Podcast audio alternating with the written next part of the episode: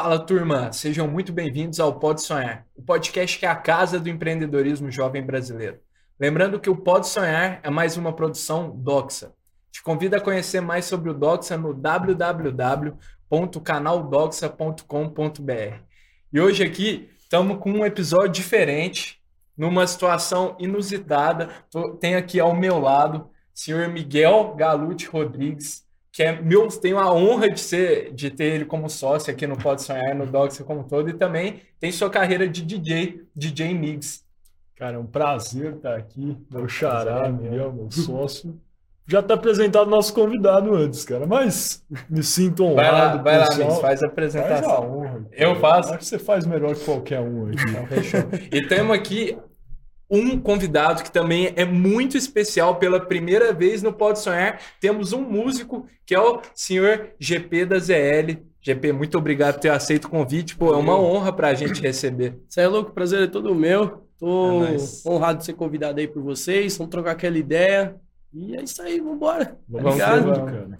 Puxar aquela pauta lá? Vamos, aquela vai lá. primeira? Nós sempre começamos aqui, para quem está ouvindo a gente pela primeira vez, GP, com esse exercício você já está sabendo mais que nós já de concisão inteligente, praticar o, o resumo ali do que é a trajetória da pessoa em, em, em um curto espaço de texto. Então, se você puder é, falar um pouco aí do que você pensou para nós, vai ser um prazer desenvolvi aqui agora, em 30 Boa. segundos. Vai lá. E ainda, assim para as é pessoas que estão assistindo, vou ficar mais curioso para venda, porque a frase é mais ou menos assim, ó. Eu sou o DJ GP da ZL, crio, produzo, vivo e toco funk para todos os públicos. Aí se você quiser realmente saber quem eu sou, você tem que assistir aqui agora. Boa, faz um Já lançou um entendeu? call to action, cara. Bem, cara... Empreendedor. é tem muita gente que fala, né, cara, que DJ e produtor musical, em geral, também não é empresário. Mas a verdade é que é empresário Mal caramba, sabem, né? mal Pô, sabem. O artista, como todo empreendedor, é um criador, cara. E vende a arte como ninguém, o, o entretenimento como um todo. É, toda. Se você tá gerando atenção de alguma forma, gerando entretenimento, cara, você tá vendendo seu trabalho, vendendo sua arte. Ah, e querendo ou não, a partir do momento que você escolhe seu nome, se coloca na pista, se propõe a tocar, você cria uma marca. Perfeito. E é todo dia que você está na pista, que você faz é música, isso. que você se apresenta, você está tentando vender sua marca, vender seu peixe, seu produto. Toda vez que você fala com um contratante, ele pergunta, mas beleza, por que, que eu vou contratar você e não o DJ X que cobra um terço do seu preço? Você tem que mostrar qual que é seu valor seu agregado. Valor. É né? isso, cara. Da hora isso. Da onde veio, cara, GP da ZL? Então, primeiro que eu, eu era da eletrônica. É, eu produzia. Aí sim, aí você falou minha língua. É, eu, produzia, eu produzia na época que estava estourando o EDM no Brasil. Então. então Pô, vocês têm que traduzir, que eu não tô entendendo então, nada. EDM é um, é um subgênero de, de música eletrônica tá. que é de música popular, aquele, aquele Swedish House Mafia, sabe? Don't sabe Worry Child. Uma coisa coisas. mais aguda, assim. É, cara. então, aquele negócio Isso. felizão, Tomorrowland, aquela, aquela vibe toda. Tiesto. Então, todos esses caras aí, é, eu produzia nessa é, época porque. Só de novo essa pergunta. só com um probleminha aqui. Claro, mas a parte do. Você sabe mais ou menos que parte, bicho? É nada, quando ele fala, você tem que traduzir. Tá, boa. Tá, tá, beleza. Eu repito essa? Isso. Tá. Turma, vocês vão ter que traduzir para mim como eu entendendo. então, vamos lá. O EDM é mais ou menos um subgênero da música eletrônica. Boa. Ele veio lá da Bélgica, o pessoal da Tomorrowland, todo aquele negócio, você vai no, no Marral ali na baladinha, você ouve o cara tocando Don't Worry Child. Aquela coisa aguda, bicho. Tipo, Tiesto, assim. A Vit, todos esses aí, caras mano. aí. Mano, Boa. é essa vibe de música. Pode né? crer. E eu fiquei completamente contaminado quando eu vi na época, é, 2014, 2015. Foi logo antes de começar a estourar a Alok, Vintage Culture, todos esses DJs brasileiros. Então não tinha uma referência, assim, da hora de produtor né, brasileiro. Na verdade, tinha um cara que morava na gringa, chamava F Tampa, que ele ah, produzia Tampa, pô, né, nos Estados Unidos, só que ele era do lado dos caras lá, ele não, era, não gerava aquela conexão é. com o brasileiro. É, e, e, ainda não tinha, tava todo mundo começando na eletrônica nessa época. Isso era que ano? Isso 2015, 2014, 2015. né?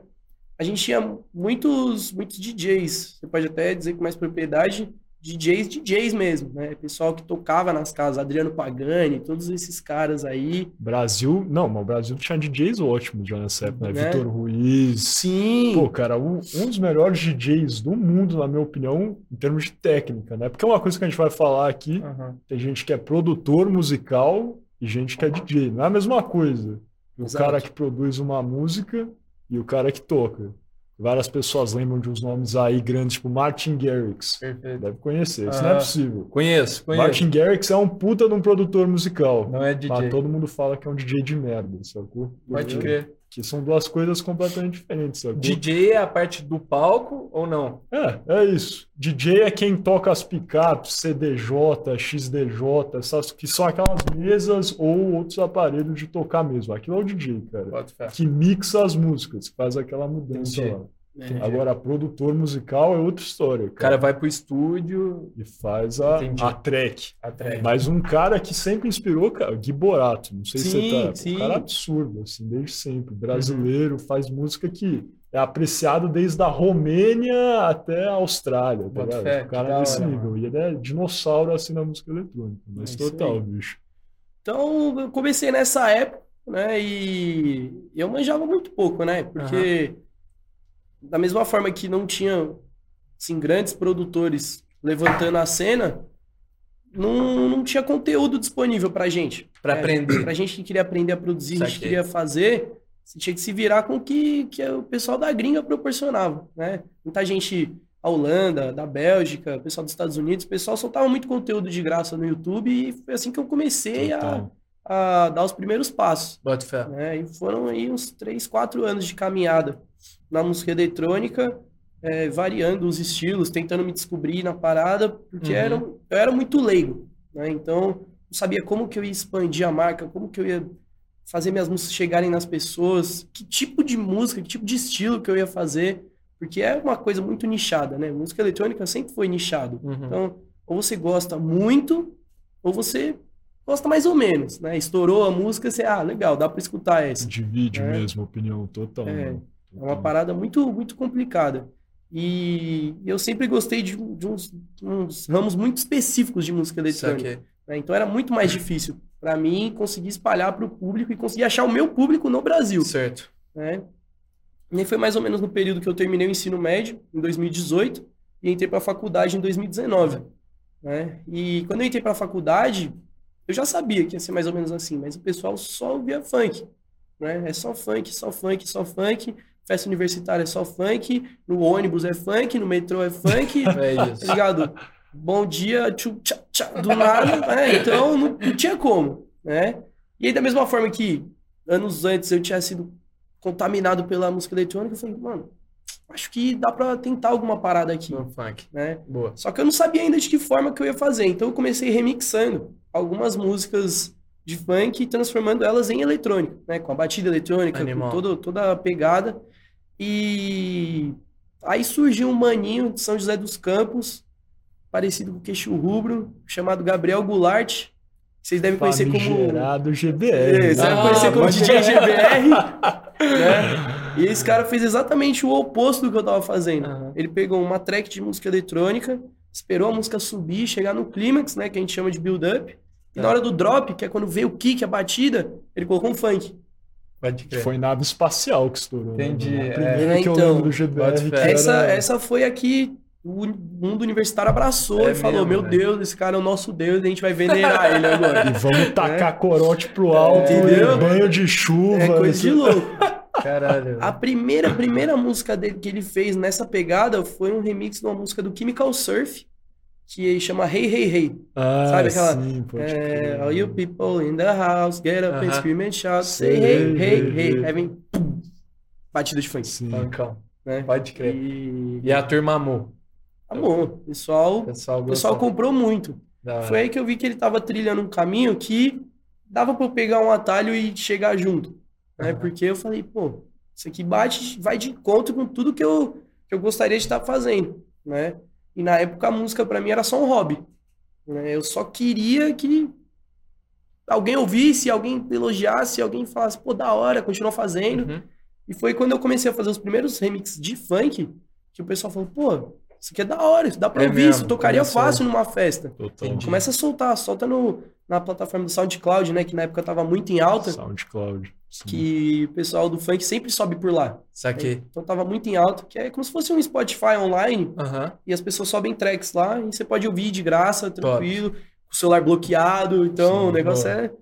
E pro pessoal do funk era muito legal, porque não gasta quase nada de dados de, de 3G. Entendi. Então o pessoal ouvia, ouvia, ouvia. não é Outra igual coisa YouTube. boa do, Spo- do Spotify, eu ia falar, do SoundCloud, é que justamente ao contrário do Spotify, dá pra lançar música sem direitos autorais, Sim, né, sim, pouquíssimas Ah, músicas Pega um você você não remix, consegue lançar. Né? Faz um, um bootleg, que chama, que é um remix não oficial. Sabe? fé. Daí É. solta lá no SoundCloud. É, falando em classificação mesmo de música, tudo que a gente, a gente fez aí nessa parte de rave funk no início, a classificação é realmente essa, é bootleg, bootleg, né? né? que é um trecho da música original, do jeito que ela é mesmo, e aí a parte que você muda, você coloca a sua cara, né? Então, E aí pode soltar isso lá. É, pode soltar no, no SoundCloud, no YouTube e tudo mais. O único Entendi. problema aí do aspecto legal mesmo é a distribuição da música, né? Que a gente É não tem autorização para distribuir a música de outra pessoa, né? Distribuir. Você Porque falou aí. Distribuir, você- na verdade, é soltar nas plataformas digitais, Spotify, Deezer, Apple Music, Entendi. todas essas coisas, né? Você falou aí de distribuição, aspecto legal, você faz direito, né, cara? Sim, É, sim. é um bom gancho. Agora chegamos Sim. na. Bom gancho.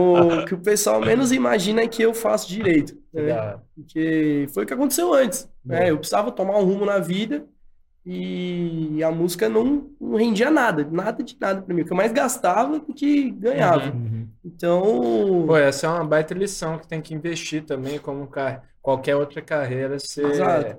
é necessário você investir ali para crescer, né? exato, é, tem um, tem um produtor de música eletrônica, o Luciano Ferreira, ou mais conhecido como Kush, Ah, pode crer. ele Mineiro, hein? Mineiro, nosso Mineiro, conterrâneo. é. Um abraço pro Cush. É, então, ele, hum, digamos assim, não que eu não concorde, mas ele é um, um caminho meio extremo. Porque ele era um cara que fazia arquitetura, Ó, tava ali no prestes a se formar, e aí ele optou pela música. entendi. É, porque e começou ele a dar certo. abandonou a faculdade. O, Largou, pô, o Ah. Vintage foi igual, né, cara? Ele tava Sim. no nono semestre de direito, largou. largou. De direito? né? Pô, então, acho que Tem um a- caminho É, aí, tem um direito. Então, eu queria aproveitar Eu não sei pra falar que que, que eu vou largar. Não, mentira. eu não sei o que, que eles sua estão. mãe É, aqui então, agora, pode cara. olhar a dona Ana Paula aí, ó. Já era. Eu tá? não sei o que, que eles estão dando nessa aula de direito tributário, essas coisas. Eles devem estar ensinando a mexer nas caixas de som. É, é, Pá. é Ableton 101. É, cara. pode crer. Você produz no Ableton, cara? Produz no FL. É O sério. antigo Fruit Loops. Fruit Loops. né? Entendeu o que a gente falou? Entendi, velho. Vamos que vamos. Esses aí são os programas que a gente produz, né? Pode tem crer. vários programas. Tem Ableton, tem FL, né? Que é o Fruit Loops. Tem o Acid, que é onde o pessoal do funk produz. Uhum. Basicamente, são os, o pessoal mais usa, esses Bota três. fé. Né? Mas aí, voltando rapidinho nessa parada do, do Kush, ele falou que, tipo assim, ele foi em alguns podcasts, ele sempre falava que ele teve que fazer uma escolha. Né? Ou um ou outro. Porque, de acordo com o pensamento dele, se você dividir seus esforços entre uma coisa e outra, você nunca vai fazer nada direito. Entendi. Né? Só que é complicado, né? E se der errado?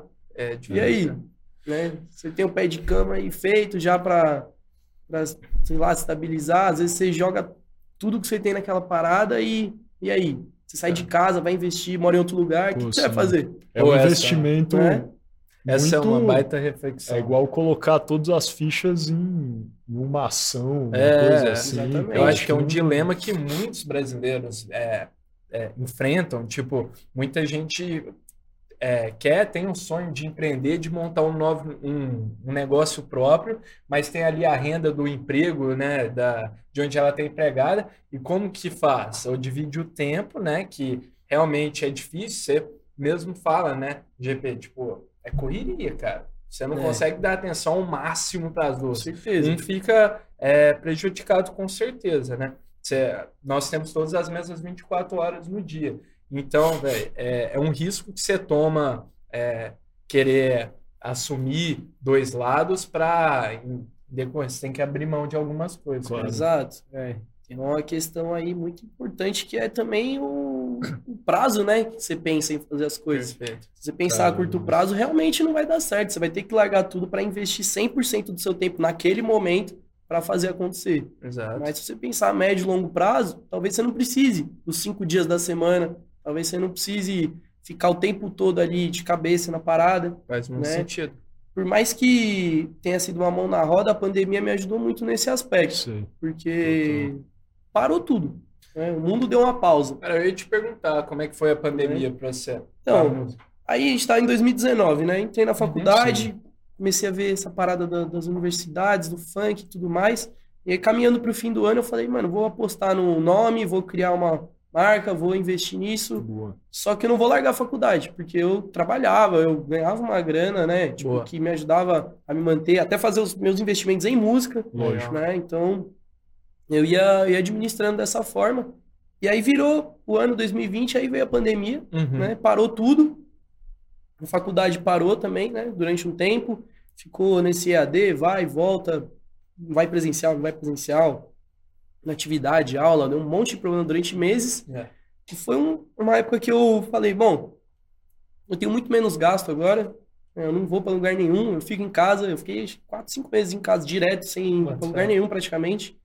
E eu falei, mano, agora é a hora. né? Eu, se eu tivesse, sei lá, numa vida normal, eu nunca teria o tempo que eu tenho agora para investir claro. em música. Então, tá. eu sentei a bunda na cadeira, segunda a sexta, sábado e domingo, trabalhando, fazendo música, postando no meu canal, postando no SoundCloud, vendo Spotify, o que que funciona, o que que não funciona, testando, aprendendo, né? Vi muita, vi muita gente que estava em alta na, antes da pandemia cair, porque não soube administrar o Uhum. conteúdo, não soube manter o nome relevante, e muita gente subir também. Subir, Claro. né, velho? né? A Caramba. quantidade de DJs que começaram a produzir, que eram só DJs, que começaram a investir na produção musical durante a pandemia foi enorme.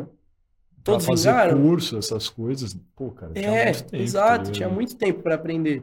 Querendo ou não, foram quase dois anos, E, né? e teve uma coisa que ajudou pra caramba, foi o surgimento de um aplicativo chamado TikTok, né, cara? Sim, que, sim, pô, sim. Porra, tem, tem um DJ dessa área, assim, desse gênero, DJ topo, surgiu por causa dessa porra, né? Acho que não tem muito Exato, falar, tá eu-. É interessante até falar do Topo, porque ele foi o primeiro que viu ali no TikTok uma Uma forma de fonte. espalhar a música dele, ou fazer pelo menos o nome dele relevante. Entendi. Isso. O topo, as dancinhas, então, do TikTok, a maioria do, do topo. Pô, nasceu muito com to- Várias nasceu- começaram lá, cara. Começaram Pô, com ele. que ele Um, tem- um bonde muito legal que o Topo puxou no TikTok era o de mesclar músicas. né? Então, Sim, ele tipo um mashup, assim. total. Sim, ele tinha uns hacks de engajamento muito bons, que eram tipo assim, assiste esse vídeo até o final e olha como ficou essa música com essa. Ele pegava duas músicas Entendi. que estavam tocando, né? Tava estourado. Misturavam as, misturava as duas, pegava uma parte de uma, fazia uma virada com a outra e tipo assim, o pessoal pirava, porque era um conteúdo que o pessoal consumia assim, ó.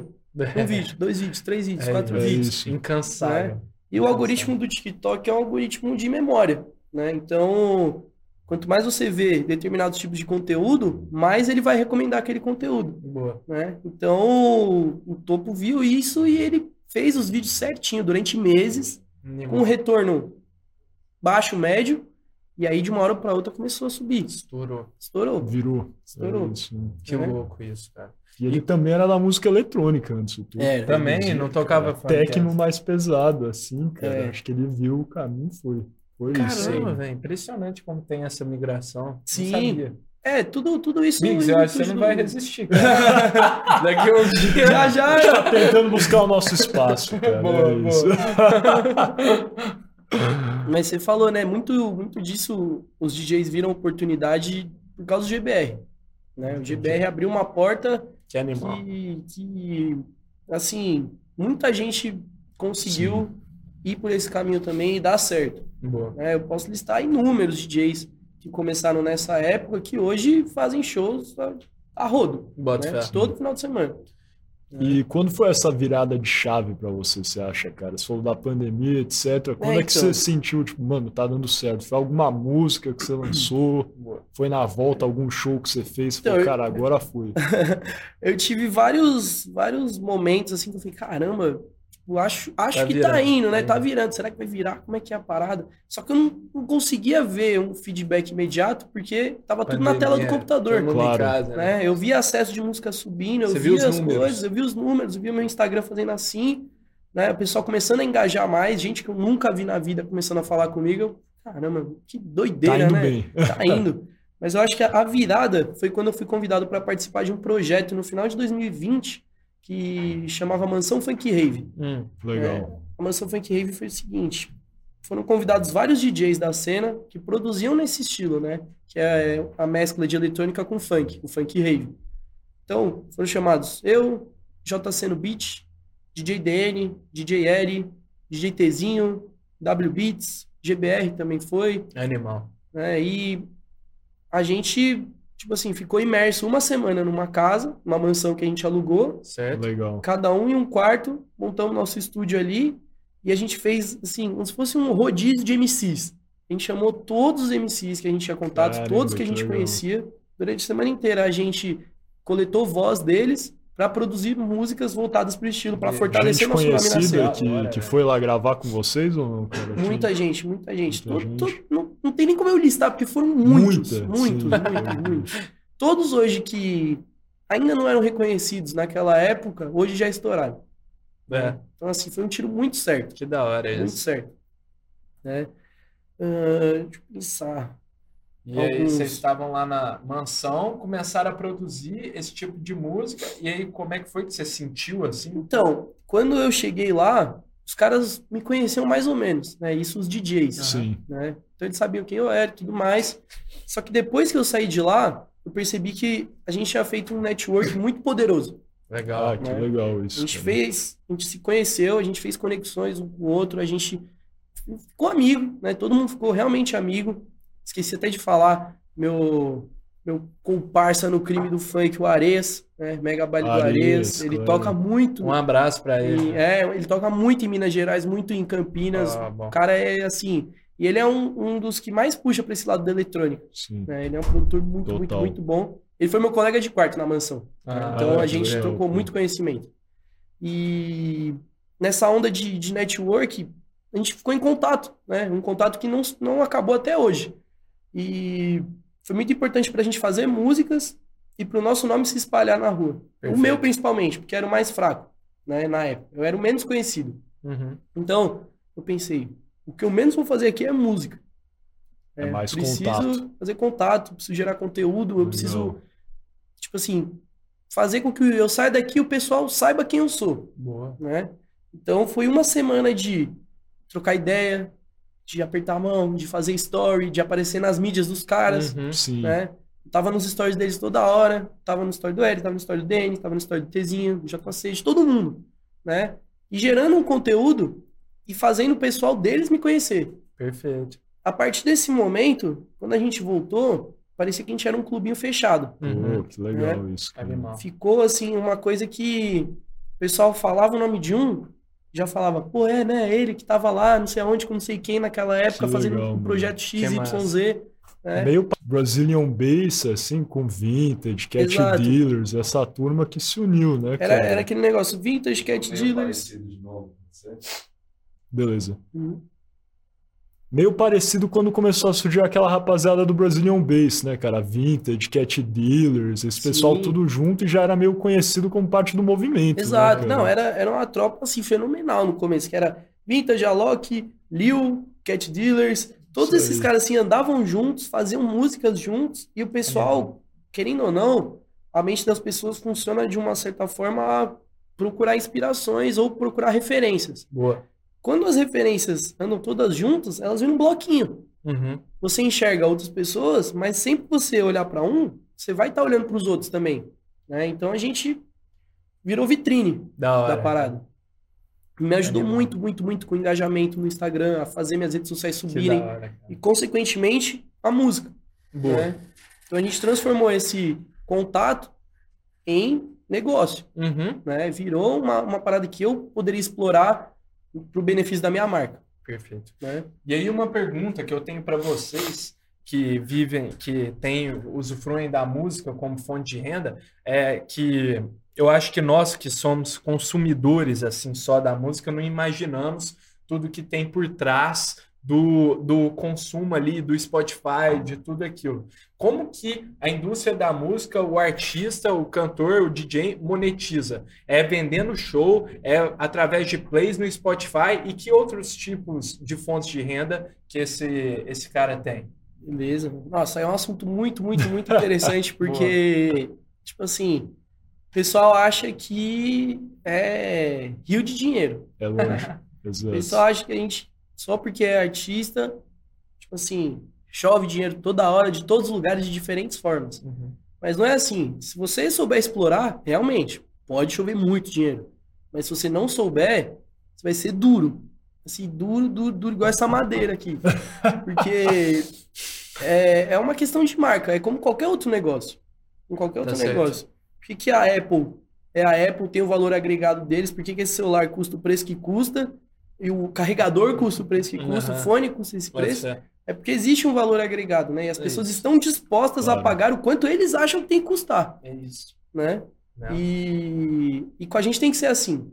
Então a gente faz um Spotify, a gente distribui a música, né? Então a gente pega a música que a gente produziu, faz o seguinte, vai numa distribuidora, Uhum. né? Tem várias distribuidoras. Hoje a mais famosa é o OneRPM, Uhum. que eles é, distribuem a música de graça e ficam com 20% da, da monetização da música. Entendi. Só que eles fazem todo o processo, né? Contato com as lojas e tudo mais. né? Certo. Apple Music, Deezer, tudo. ITunes, isso. Spotify e hum, digamos assim, é muito mais fácil para o artista, Entendi. né? Ahn, deixa eu pensar, que mais? Ah, fala muito. Mano, a gente é DJ, gente fala, grita a noite inteira. É. Aí fala num tom calminho assim, a garganta já. Como assim você não tá gritando? O que tá acontecendo? O negócio tá estranhando Parece já. que cansa mesmo, é Cansa, verdade. é, pô, muito louco. verdade. Mas enfim, aí nessa parada do Spotify, a gente sobe a música, programa o lançamento, faz todo um marketing de pré-lançamento, de lançamento, de pós-lançamento. E aí a gente espera que dê certo e que a música suba nos É streams, total. né? Existe um certo limite que a gente tem para trabalhar. A gente consegue fazer até segunda mão. Boa. Depois disso é a música ser boa realmente ou não, né? Para estourar, para ficar na boca do povo. E a gente monetiza, digamos assim, a cada mil plays, Entendi. né? A gente usa isso de referência. No Spotify tem um algoritmo de pagamento muito estranho. Eu uso o Spotify como referência porque é onde estão a maioria dos usuários. Certo. Então, é, existem vários planos, né, de assinatura do Spotify. Tem o plano família, tem o plano individual e tudo mais. Uhum. É, digamos assim, que a, a, a Play é diferente. Né? Então, do plano individual vale menos do que do plano de família, porque o de família paga mais. Boa. Né?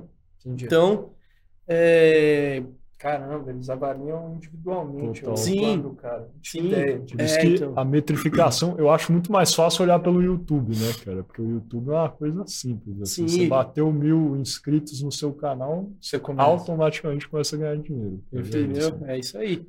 E Inclusive, o- ajudem o Pode Sonhar a A bater mil inscritos. mil inscritos. né? Vamos lá, se inscreve no canal, tá Boa, ligado? boa. E é mais ou menos assim, a cada mil plays existe algo entre 0,8 e 1 dólar que você consegue ganhar. Saquei. Só que é muito variável e de Uhum. tempos em tempos eles mudam as métricas dos algoritmos. Por isso que eu falo que é entre 0,8 e 1, 0,7 e 1. Fica sempre por aí. E uma coisa também é que você tem que diversificar seus investimentos, né? O Spotify, querendo ou não, é um investimento, porque você gasta dinheiro para fazer uma arte, a capa da música, você Exato. gasta tempo para fazer a música, né? Às vezes dinheiro para subir a música na plataforma Perfeito. E não é um retorno imediato. Assim, com toda certeza não é um retorno Com imediato, certeza. né? Porque o Spotify é uma, uma, uma plataforma que se utiliza da relevância para distribuir seu conteúdo. Uhum. Então, se as pessoas estão ouvindo, estão compartilhando, a música vai começar a subir aos pouquinhos. Se ninguém tá ouvindo, ninguém tá compartilhando, não vai subir. Sim. Não vai subir. Entendi. E tem um Então- fator que no Spotify é muito importante, são as playlists, cara. Sim. Isso é real. Ah, é? Adicionar Tem, playlist. tem pessoas que acham que vale mais a pena você pegar. Você tem um amigo que lança uma música no Spotify, pô, vou colocar em loop a música dele e vou ficar ouvindo. Não é assim que funciona. É legal ouvir várias vezes, mas mais importante pegar a música desse amigo e colocar nas suas playlists. Ah, é? Tem músicas parecidas, porque daí o Spotify no algoritmo vai entender que essa música é parecida com aquela e vai sugerir para pessoas que escutam outro artista grande. Hum, faz Então muito é sentido, muito legal pode isso. O. Spotify faz isso. Legal. Então fica a dica para ajudar aí os artistas Ajudar independentes. né? É. O- uma coisa que eu fiz muito em 2021 foi subir a minha própria playlist. né? Isso Então é eu, eu tenho até hoje a playlist que chama Funk Fluxo. E- Mas aí é só de músicas suas ou não? Você- Então, qual que era o, o propósito? Outra coisa também, o Spotify ele tem algumas playlists editoriais, né? Que são as playlists deles, que eles fazem com músicas de determinado estilo. Então tem a playlist Funk Hits. Uhum. A Funk Hits É, essa aí é a playlist fala assim, ah, bombada do põe- momento. Põe a música Põe aí um na, funk aí. põe na caixinha. Entendeu? Funk hits É- é essa playlist. vai que vai. Entendeu? Que é só as músicas que estão batendo muito, que são top trending, virals, TikTok. Reels, blá blá blá blá blá, YouTube, Uhum. né? E são só essas músicas. Minha ideia era o quê? Fazer uma playlist parecida com essa, com as 15 primeiras músicas sendo direto da Funk Hits, mesclar com músicas minhas, e as outras 15 músicas que eu acho que o pessoal quer ouvir e que não estão nas playlists. Legal Perfeito, isso. Não tinha ali 30, 40 músicas. Baita sacada. Muito bom. É, e, e, e a playlist tava lá, tava pronta. Só que não deu certo. Porque tava ali parado, eu mandava o link pras pessoas e Não foi pra É, frente. né? ninguém, ninguém queria. Tipo, todo mundo via, falava, oh, legal, mas não tinha um, um tchan, assim, Ah. lá, um, um valor para as pessoas. Foi aí que eu comecei a ver no próprio Instagram os ads do Instagram. Você vai passando assim, vira e mexe, aparece umas fotos de carro de noite, o carro passando, A alguém rodando uma do playlist pra Spotify, cima, pode assim, músicas para ouvir no carro à É noite. verdade. Sim. Rola isso, Ah, né? Let's É get verdade. down, let's get down, baby. Umas paradas assim. All I É, então. your E aí a, a playlist passando, eu falei, meu, é isso. Eu vou subir um ads no Facebook com a minha playlist passando, porque não tinha ninguém fazendo isso com playlist funk. Total. E aí eu juntei uma graninha, subi lá uns 500, 600 reais no ads, deixei rodando uma cota, cota, assim, até acabar. E, meu, a playlist bateu mais de 10 mil likes. Caramba. Nossa, que louco. né? E minhas Cara. músicas subiam muito por causa da playlist. E justamente por causa desse algoritmo que você falou, é, começou a ser recomendado para outras É playlists. isso. Faz E começou a entrar em sentido. muita playlist. E playlist tão grande quanto a minha, Entendi. né? E aí, por causa disso, meus ouvintes mensais, que é a, é a contagem mensal de ouvintes que você tem no Spotify, que varia, né, todo mês, começou a subir. Começou a subir, subir, subir, subir, subir. E aí, todas as músicas que eu começava a lançar, elas entravam em playlists editoriais do Spotify. Porque no Spotify, é, até por ser um papo empreendedor, eles têm um- uma plataforma que chama Spotify for Artists. Né? Aham. Então, é a sua página de artista do Spotify para ver quantas suas músicas estão Acompanhar as subindo. métricas ali. Exato. tá? O que Entendi. tá subindo, o que tá dando certo, o que, que não tá, quantos likes, quantos saves, quantos não Certo. sei o quê. E lá você pode fazer um pitch, né? Uhum. Você pode propor as suas músicas para as curadorias do Spotify, para eles ouvirem e direcionarem para uma playlist que eles acham relevante, Animal. né? Isso é muito bom para as pessoas que ainda estão começando, porque você pode cair numa playlist muito Boa. grande e sua música fazer assim, subir. Perfeito. Cara, Eu acho que de plataformas digitais e ganhos é mais ou menos por aí o É caminho. isso, né? animal. né? Isso é uma vertente de ganhos que a pessoa que, que é DJ e produtora pode fazer. A outra é o DJ mesmo, Show. que é tocar. Show. Show. É aí que realmente está a fonte do dinheiro, Top. né? Total. Porque é onde você consegue propor o seu valor agregado, né? Você Saquei. falar, o meu show vale isso. Entendi. Por quê? Porque eu tenho a música XYZ, porque minha produção faz isso, isso e isso, e eu toco as músicas desse jeito, desse formato, né? E Uhum. tem esse diferencial, meu show. Então, a gente começa a trabalhar a partir daí. Top. E é isso que vai fazer o cara Legal, mano. pagar 5x em mim e não X no outro, que é muito mais barato. Entendi. Ah, vai tocar as músicas do momento. Não vou. É. Não vou. eu vou fazer um show diferente, Diferente. né? Não basta tocar as músicas, é muito mais. né, Exato, é muito mais Ainda que mais nesse mercado, cara, de festa universitária em São Paulo, que agora tá bombando, você tem que ficar diferente, né, cara? Uhum. Não pode ser só mais um DJ de funk, entre aspas, né, cara? Exato. Você tem que se reinventar várias vezes. E eu me utilizo muito do fato de eu ser produtor de música para deixar o meu show com uma cara diferente. Então, eu toco aí de 30 a 35 músicas por show, né? As músicas todas editadas para ficar com um minuto ou dois no máximo. Certo. E, assim, eu, ao longo da minha trajetória, eu fiz diversos tipos de remixes de músicas autorais, com vozes do momento, coisas assim que Legal.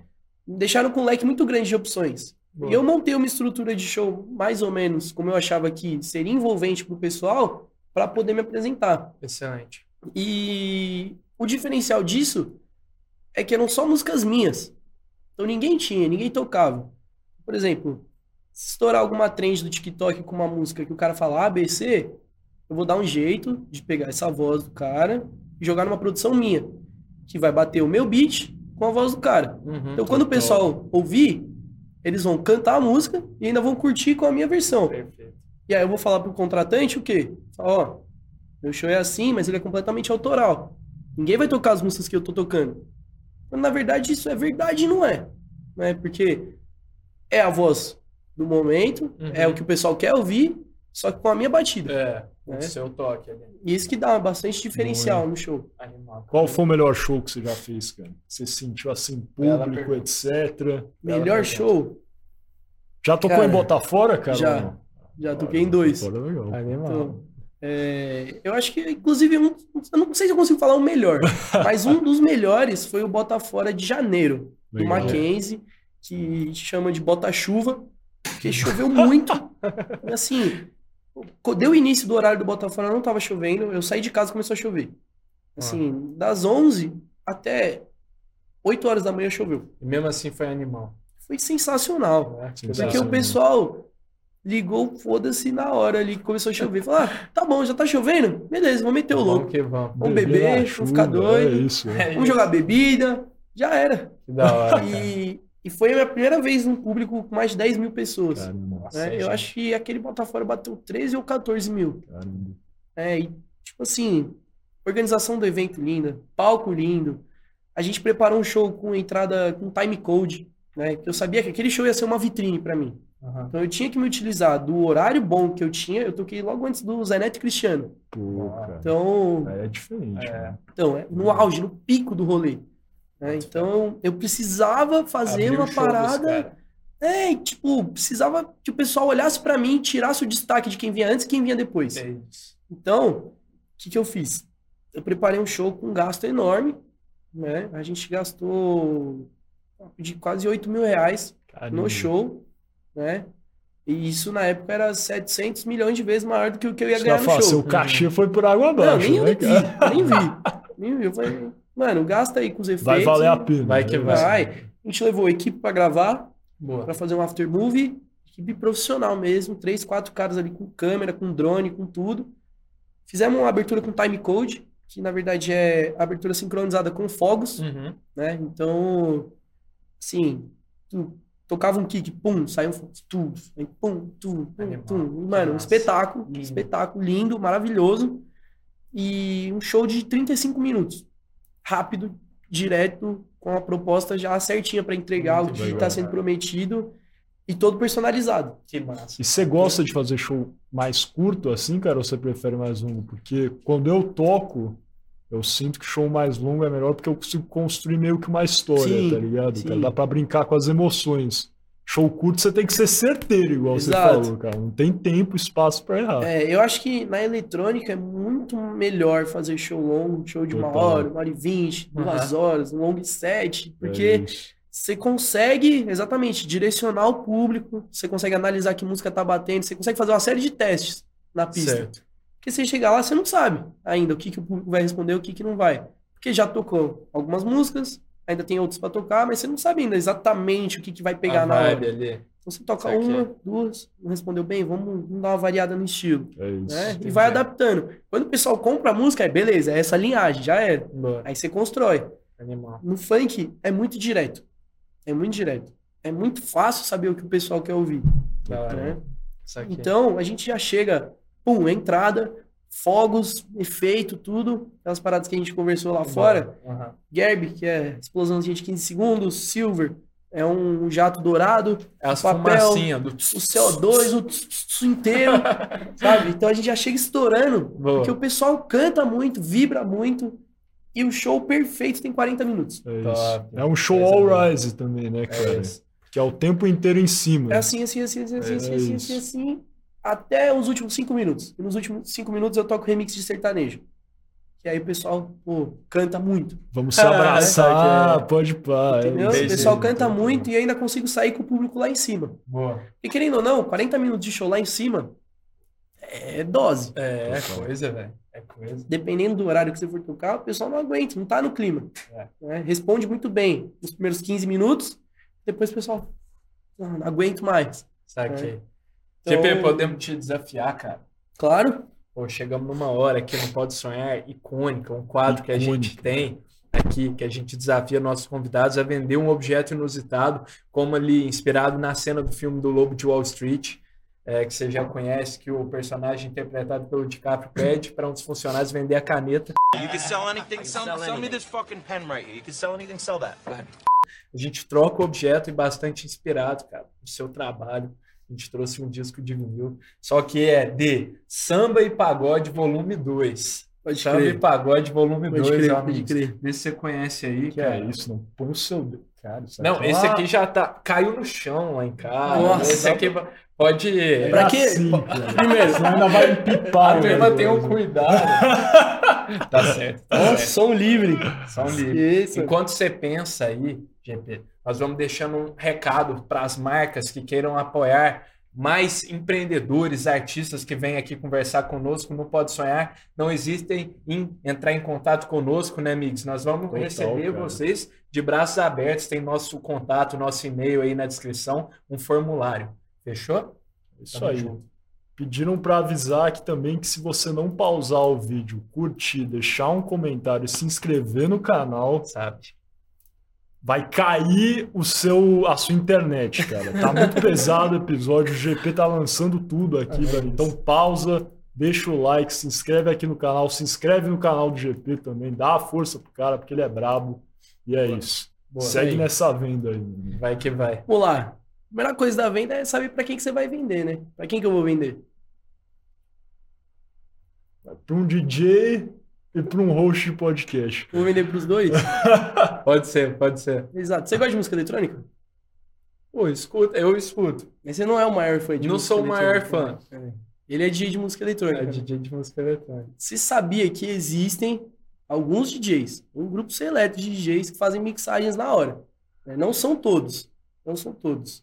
E eu tenho certeza que ele quer cativar públicos novos, porque é, querendo ou não, é a vontade Claro. do DJ fazer as pessoas, assim, se apaixonarem pela música, É. né? Você apertar o play, o pessoal ouvir e, mano, sabe? Ficar daquele jeito. Pô, Eu acho que hoje a música já mudou muito. Né? Aham. Assim, a gente tem muita batida eletrônica, uma parada tipo, não é mais orgânica, perdeu um pouco a essência da parada. uhum. Né? E as antigas, até na época desse disco aqui, o pessoal gravava milhares de instrumentos, era um processo da hora. Processo da hora. O pessoal das antigas, década de 70, 80, 90, todo mundo ouvia. É. Samba, pagode, rockzinho, uma parada gostosinha. E eu acho que. Eu acho não. Eu tenho certeza que o elo que precisa ser criado para vocês ouvirem uma música junto é através dessa música aqui. Não é nenhuma outra. É essa daqui. Porque você vai ouvir essa música e você vai conseguir achar mixagens que depois eu posso te indicar de DJs que fazem remix de samba, pagode, todas essas coisas. Inclusive tem um remix do Vintage Culture de uma música do Tim Maia muito boa que você deve conhecer, né? E a partir desse CD eu acho que você pode abrir a cabeça e conseguir cativar públicos igual dele. Então, eu consigo fazer um precinho especial pra você nesse disco aqui.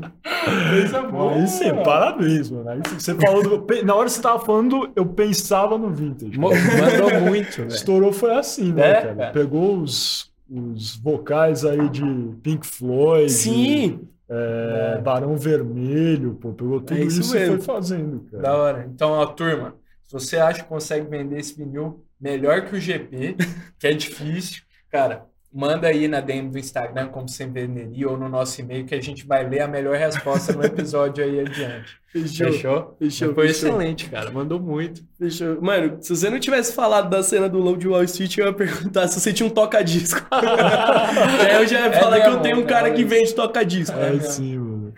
Cara, a gente gosta, pra, pra caminhar pro final do nosso episódio, conversar um pouco de futuro. Uhum. Onde você quer chegar, GP? Qual que é seu sonho como, na carreira de DJ? Tem Então, algum lugar que você quer tocar, cara? Qual é ah, o seu tem show Vários. Vários. assim, dos sonhos, mano? Não, vamos, vamos lá. É, eu acho que já deu pra entender que eu sou um cara que veio de um outro estilo de música completamente diverso do funk. É né? Mas, querido ou não, eu me apaixonei pela parada. Eu gosto muito do que o funk propõe, de como, como a gente faz acontecer. Né? Eu acho que nenhum outro estilo faz igual a gente faz hoje. Né? Legal. Tanto na questão de comunicação com as massas, quanto fazer as músicas estourarem de formas assim inusitadas. Né?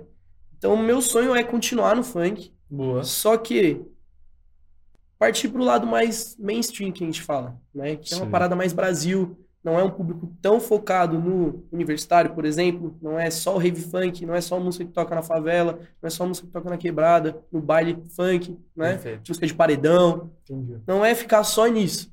É fazer uma parada puxada mais para Dennis DJ, Pedro Legal. Sampaio, esses caras que conseguem rodar qualquer lugar do Brasil e tocar as mesmas músicas que o pessoal vai gostar, Entendi. Boa. né? Animal. Então é tocar nesses eventos desse tipo. Então, os rodeios tem. Porque, Boa, o que- legal. mano, o que acontece nesses rodeios é incrível. Sim, artista de sertanejo, artista de eletrônica, artista De de, todo funk, tipo, né? todos os Réveillon, do Nordeste também. Réveillon, isso. meu, é sensacional, sensacional. E subir também o meu evento.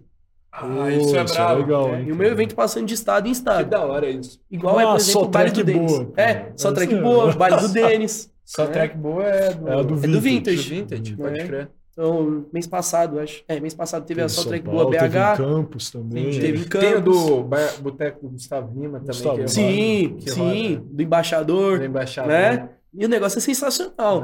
Imagina, teve boteco em Boston.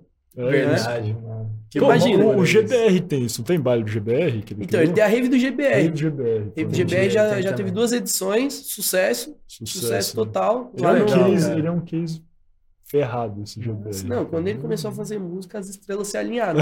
Não, tem outra explicação. Porque foi uma parada muito repentina. A gente tem uma. o- Não, o Renato, pô, nosso outro sócio aqui, Renato, vai assistir esse episódio não tá aqui hoje, mas ele fala, isso é verdade, que tem duas músicas que quando os caras terminaram de produzir, eles tiraram o headphone, colocaram na mesa e falaram: é isso. É isso. Uma é Hey Jude dos Beatles e Nave Espacial do GBR. Isso é sério.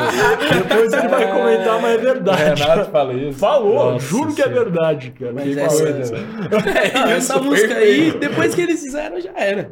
Já era, Que lançou. loucura, né? E foi uma das que deu pontapé nessas discussões de Total. royalties, de distribuição, Perfeito. se pode subir, se não pode subir. Essa música subiu e caiu nas plataformas Caiu, umas 5, né? 6 vezes. Que sabe? coisa. então é uma, foi uma música que foi um marco em muitos sentidos. Muitos Que coisa. E tem algum collab que você sonha, cara? Se for de Denis, Pedro Sampaio, você conhece os caras? Já teve algum contato ou não, cara? Então, eu, tipo assim, eu sou um cara muito, muito, não mente fechada, mas eu sei muito o que eu quero nesse, Sim. nesse rumo, né? Então, eu não fico projetando as collabs porque eu, eu acho que vai acontecer uma parada que eu ainda não sei, Total. né? Então, às vezes um artista do brega funk vai fazer uma música comigo, a música vai estourar. Às vezes um- uma voz do sertanejo que ainda ninguém conhece vai estourar.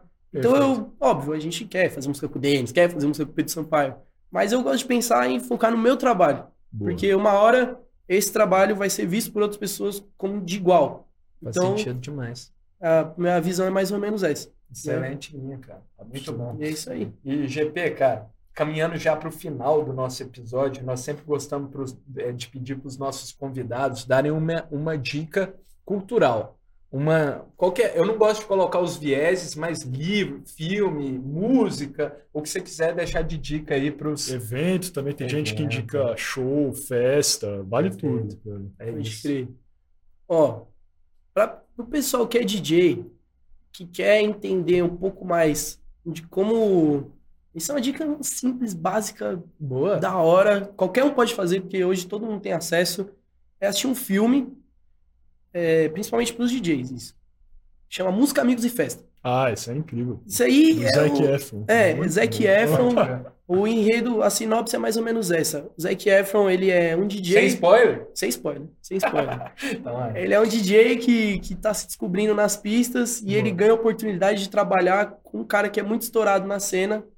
E aí, a partir disso, ele desenvolve relações com as pessoas, um- uma técnica de pista muito boa. E o filme inteiro é um diálogo com a Perfeito. pessoa que tá vendo o filme. Então tem um momento do filme muito legal que ele tá tocando numa festa numa piscina. Assim, tipo assim, facilmente se igualaria com, com os locais que os DJs iniciantes estão tocando. Ah, fé. Local, um, um churrasco com os amigos, entendi. ou uma de um resenha, amigo. uma, uma coisa pequena, assim, 20, 30 pessoas. Se o cara for de funk, ele pode usar essa dica. Se o cara for de eletrônica, ele pode usar essa dica. Ele se baseava no BPM das músicas. Então ele começava Essa com um cena set. É incrível. Não, mesmo, demais. Ele começava com um set que era em 120 BPM, que é um set mais devagar, né? Deep House, essas coisas assim, mais, mais levadinha. E aí ele ia tocando, aí aumentava, 123 na- nas outras músicas. Mais um pouquinho, 124. Ele ia criando uma energia no público até chegar a hora que quando ele chegar no, no 128, que é o estilo que eu fazia, que é do EDM, que é música de pular, música de cantar, o pessoal já tava inflamado, Entendi. né? É então, isso. É Que muito legal hora, também mano. pro pessoal ter essa visão de música, de se conectar com o público e também de empresários. Perfeito, cara. Porque, querendo ou não, é um sonho e pode ser uma ilusão. Né? Uhum. Você chegar ali e conhecer o cara que você sempre sonhou, o cara é um babaca. É isso. Né? O cara é um otário. O cara vai passar a perna em você. Uhum. Não necessariamente é isso que acontece, então tem que ver o filme pra saber. né? Mas a parada é mais ou menos essa. Música, Esse- Amigos e Festas, Zac Efron, acho que ainda tem na Netflix esse filme. Boa, top, GP, belíssima indicação, cara. Eu queria que você agora, agora desse o merchan aí, onde que a turma te acha, é, divulga aí suas Show. redes sociais. Gente, muito fácil me achar em qualquer rede social. Só jogar arroba DJGP da ZL ou arroba GP da ZL no TikTok. É, Spotify, GP da ZL. Festas, todas. brincadeira, brincadeira.